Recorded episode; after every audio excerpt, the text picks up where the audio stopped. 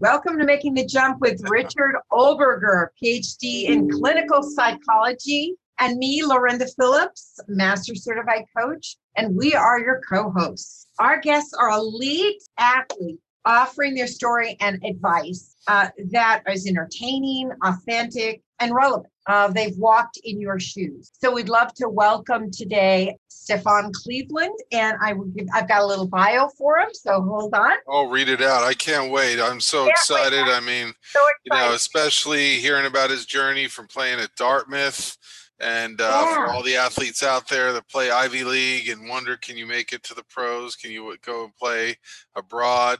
You know, a young man who's, who's done it all. So yeah. Okay, then. So Stefan Cleveland, he was born and raised in Dayton, Ohio, and attended the Miami Valley School. He studied mechanical engineering at Dartmouth uh, and was a goalkeeper for them.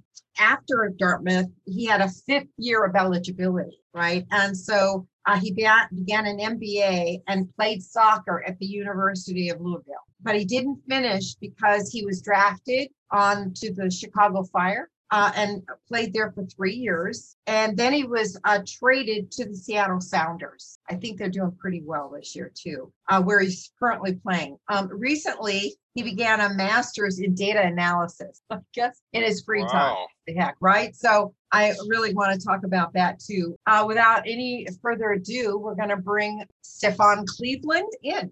Hey, Stefan. Hey, how's it going, guys? It's good. Thank you. Great to meet you in person and face to face. As close to face to face as is safe, Lorinda.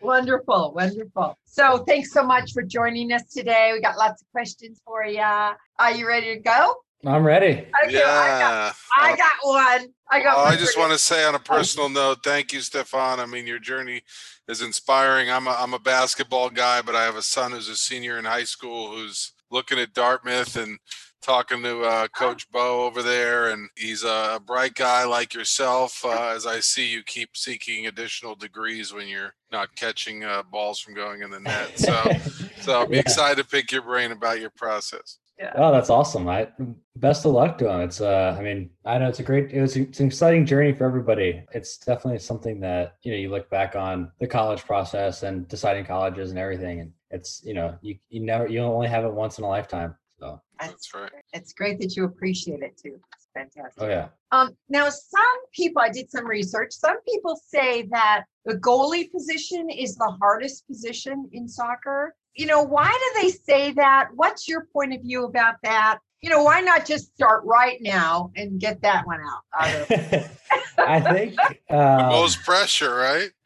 Yeah, I think that there's a lot of pressure on the, on the goalkeeper uh, because, you know, as a, any other position on the field, um, you get a lot of touches on the ball. You make a mistake, there's always somebody behind you. Uh, and for a goalkeeper, if you make a mistake, there's oftentimes not somebody behind you. Um, and when there is, it's great. But if you make a mistake and give up that goal or something, you may not touch the ball for another five minutes. So you ju- you just get in your head. Um, and I think mentally, it is definitely one of the toughest positions. It's it's very similar to like tennis or, you know, other individual sports, because it's while you're in a team sport, it's a very individual position. Uh, and I think it's it's a good blend of the two uh, because you kind of get a little bit of both sides, but there's also difficulties to it as well. Okay. Yeah.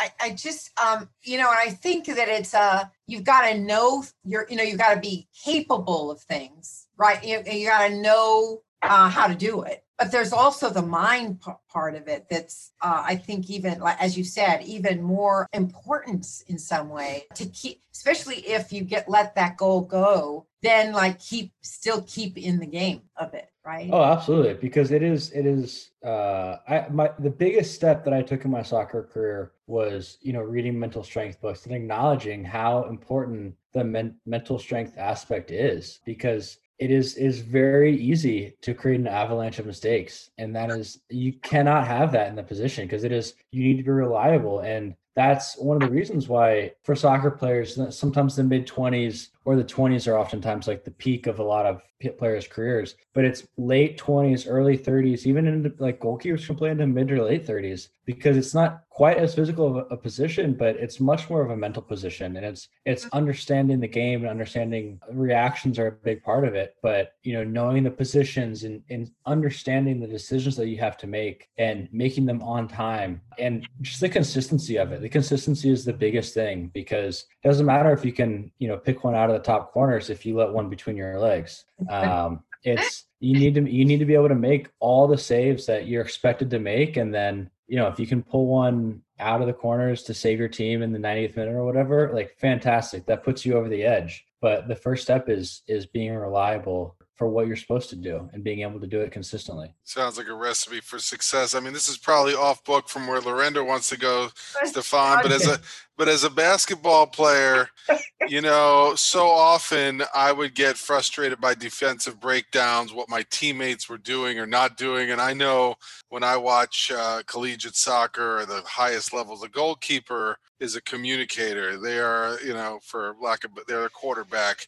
So what happens, right, when you talk about, I know you may have been speaking about physical reactions, but your emotional reactions when your teammates are breaking down or missing their assignments, how, how do you keep yourself, like, both in the quarterback position, also regulated emotionally to not get so frustrated and lose focus? Yeah, I mean, it's, you kind of, when I was in Chicago, the coach liked to say, you have to stop the dominoes, and whoever who, you know, if you have to be the guy that stops the mistakes from happening, because that's how goals, one mistake doesn't lead to a goal. It's mistake after mistake after mistake, and somebody not stopping that, that avalanche or the dominoes. Like you said, you, when I'm on the field, I am almost an extension of the coach, because I can see everything. So I, I can see the players. I can see more than they can see. So I'm, I'm helping them. I'm coaching them. And if things break down and I'm there to save them, fantastic. But then the next step is get them back in the game, get their heads right, and stop it from happening again. It is, it's a very mentally demanding position. And, and emotionally, you have to have a very short-term memory. Speaking of basketball, Jay Billis uh, has a fantastic book on mental strength. And that was one of the first books I read. And he, he talks about, I can't remember if it was that book or another book, but they talk about in, you know, in, in golf, because that's, that's a game. You hit a bat, you hit a shot, you have five minutes to hit the next shot. So you can be in your head about it. And that's another one where you can get an avalanche of mistakes. But once you have that shot, if you hit a bad shot, blame something else, blame the grass, the wind, something. You're, you can't lose confidence in that moment. When, when you're in those pivotal moments, you have to be confident and blame it on something else, whatever it is, so that you're confident in the next shot. And then after the round, after the, the final whistle, then you go back, you analyze, what did I do wrong there? And, but in the moment, you have to be so short term, and it's having, having a trigger, whatever, saying something to yourself, you know, a slap on the leg or something, whatever it is, something to get you back. And, and one of the things my other coaches like to say is every action in a game has, you put it in a trash can, put it in a trash can for later. Good action goes in the trash can. Cause if you're overconfident, then, then you may do something that you're not able to do. Bad action, put it in the trash can, because you can't, your, your confidence cannot waver, and you can't second guess yourself. And so it's that short-term memory and, and always being focused on whatever this play is, because this ball, like whatever ball is coming at me, whatever it is, that play is the most important play of the game. So I think that's, that's, That's one of really the ways great in, advice. In- That's terrific. It sounded like a little bit of Bob Rotella, How Champions Think, like a little bit of looking at golfers, Jack Nicklaus. Like, I think they ask him, you know, what happened on that shot? And and and he and, and he's like, what are you talking about? I made the shot. And they said, no, I'm sorry, Mister Nicklaus. You, you it was either J- Jack Nicklaus or Greg Norman, but he said, no, I made it. And so uh, the person didn't want to disrespect him, but they walked away like, is this guy delusional or something? And, and it's similar to what you're saying. It's that he immediately after the match mentally goes back and corrected the technique mm. or the form or what he needed to do. So it's always imperfection. It's always like, I'm not going to live in this place of stress, tension, beating myself up. Because yeah. like you said, you fall off, you use the term avalanche a few times. Once I go down that cliff, it's dangerous. Exactly. It's, dangerous. it's, a, and, it's a really great visual for disaster. Thank you for that. That's it. That's, that's it. That's it. We got the metaphors. It's yeah, it, it is. There's a time and place for analysis, and a time and place for just having, you know, the shortest term memory possible, efficient memory. And you have to get on to the next play. Yeah. And we say live in the moment. You know, we hear live in the moment. It's the thing to live in the moment, right? But to live in the moment is a whole different. Yeah, yeah we, and, and we see it all the time, right? I mean, teams are up one zero, eighty-ninth minute, and like you get too confident, you make one mistake, and all of a sudden, you know, team loses it. Yeah, and the one thing, like, golf is a great sport to compare to because everybody thinks about the final putt on eighteen on Sunday, but the putt on the second hole on Thursday, it's one stroke as well. It, it it it all counts the same. And so at that moment, you can't be you can't look ahead of it. You can't look behind because you are where you are, and and you have to do your best with with that action. Yeah. Okay. Well, let let's go. You played for Chicago for a couple of years, Chicago mm-hmm. Fire, and now uh, the Sounders, and you're you're still uh, playing with them for a year, yes. right? You've been on their team for a year. Yes. Yeah. This okay, is my first year here. So. Um, yeah, we're in full in the full swing of season now. Yeah. Very good. So tell me a little, tell us a little bit about the team, the different teams. You got two teams in terms of, you know, differences in terms of leadership and or players or uh, cities you lived in. What give, give us and our listeners sort of a back and forth of how it was, has been for your, your experience. Yeah. So in Chicago, I, I got drafted there as my first, you know, as kind of like dream come true moment in my life, you know, becoming a, a professional soccer player, signing my first contract. We were really good my first year. Uh, we had Bastian Schweinsteiger, who is like one of the world's best soccer players like ever. He came that year and he was there for three years, but he was, he was very, very good that year. We had a lot of success, and there, there were a lot of new pieces in the club for whatever reason. I think there were, yeah, just not a, not a ton of longevity between the players, the staff, the G M. Like the owner had been there for a while, but every, pretty much everybody be, beyond the owner had only been there for two, three years.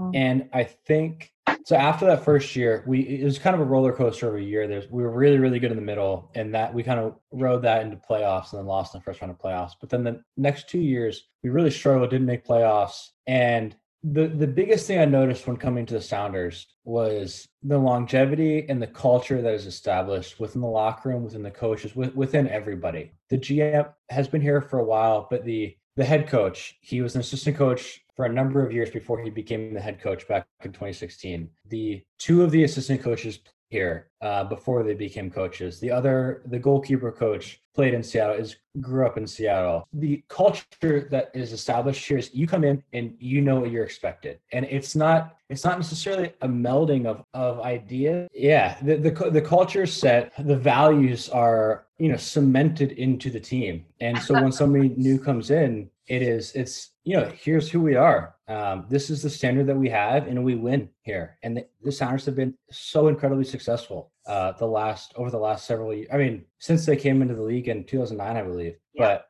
every they've been so successful, and there's no question as to why. It's the culture and the hard work. That it's a very driven, driven community, uh, and I, I think that was the biggest difference in from Chicago, where it was people. You know, they were kind of create. trying to create something new, just because it was a lot of new pieces. It's just, you know, to no fault of anybody, um, just a lot of new pieces. And, you know, the, the culture, the leadership was all kind of like a little wishy-washy and just, and just what, what we are. Cause it's, you can't, you cannot just say, this is the culture. Here it is. You have to, you have to create it, and it has to be, it's a long process. And I think that is one of the biggest differences for me.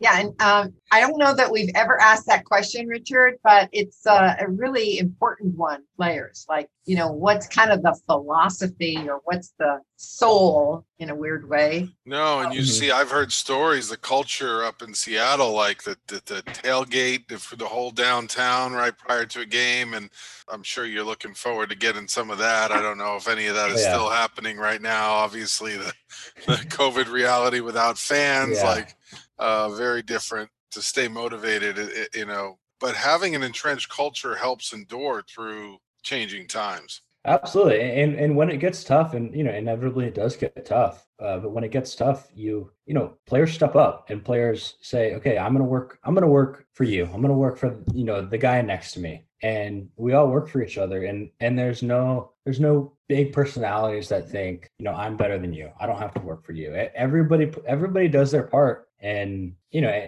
anybody working together is always going to be better than a bunch of individuals. So how do you like living in Seattle? Are you living in Seattle? I assume. Yeah. Yeah. I live, okay. I live ju- just north of downtown. I don't, I don't live right in the, in the thick of it. Um, yeah. But I, I love where I live. I got in my apartment like one or two days before everything shut down.